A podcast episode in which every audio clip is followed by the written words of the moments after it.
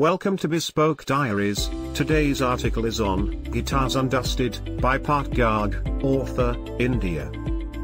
Pat hears the sharp bell toll as he strides ahead along with several others that evening. For some, what might have been a race to win was a chance for him to shine in the eyes of his parents.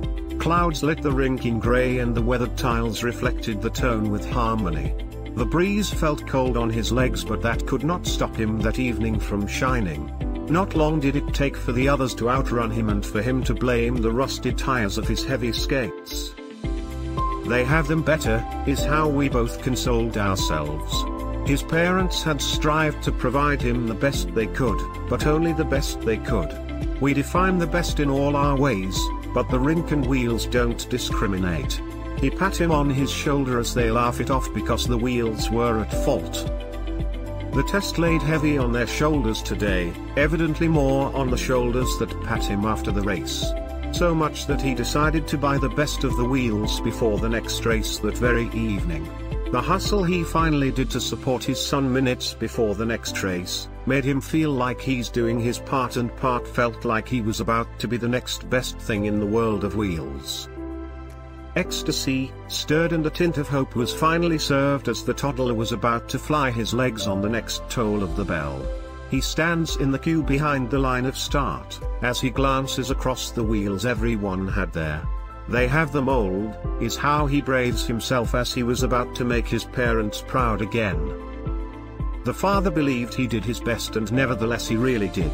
The bell tolls sharp once again as he strides his leg forward in a rhythm as if he was trying to strum a chord to sound in scale. 6 years hence from that evening he sits with a bunch of metalheads, trying to zone into their group with the brand new guitar he just purchased. Chasing an intangible something with materialistic ways was one innocently flawed part of his life. Having a sincere knowledge of music and a natural hand at instruments made it rather quick for him to catch up and be a part of the cool music band though. Soon he was the topic of discussion in the little world he knew within the school. Much obsessed with what he had in hand, in turn made him better at playing it. Practicing the guitar being the first thing he did every day after returning home made him invest a significant amount of time and effort into it. Guess the innocence was not flawed anymore. A gig presented itself to him soon after, and it was going to be the biggest event of his life.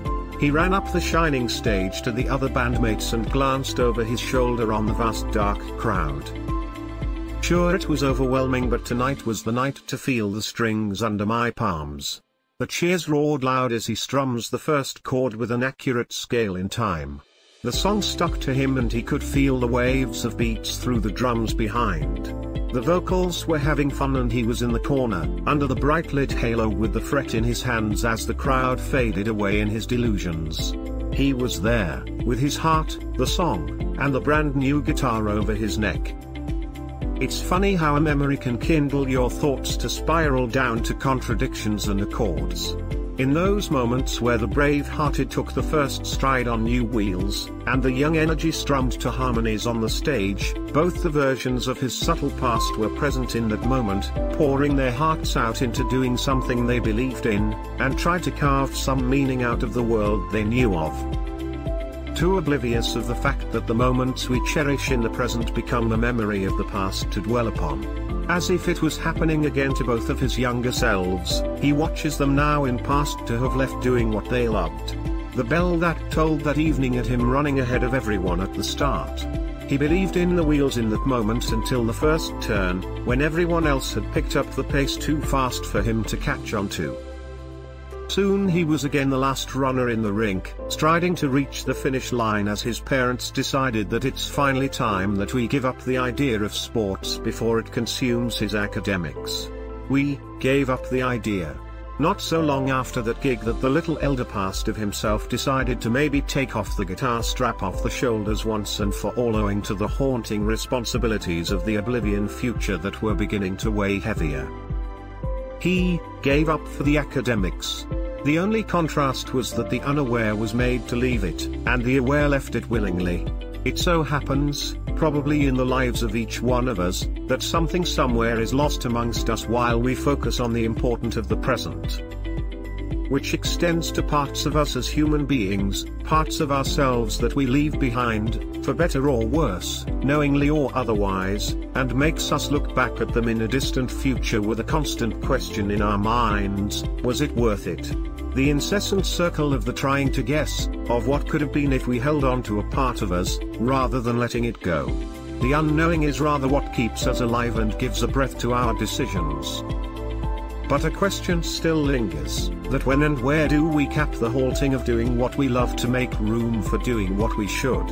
Where do we realize that the part of us which was born to enjoy the process of our loved activity, profession, sport, or anything for that matter, has passed?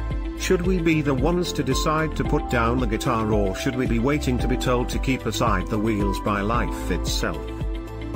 Even if we do decide ourselves, isn't that decision somewhere manipulated by life itself?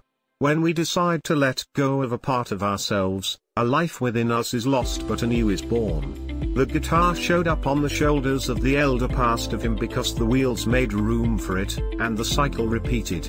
Life does boil down to letting go, just that not always we get to choose, and that's okay. That's life. We get to be grateful for what we left behind, for those foregoings make us a better human in time. We all were made to let go of the wheels, or we ourselves let the guitar straps unhook.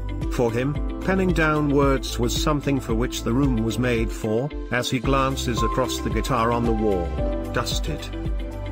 Thank you for your time. Don't forget to like, subscribe and share. Do leave your thoughts in the comments section below.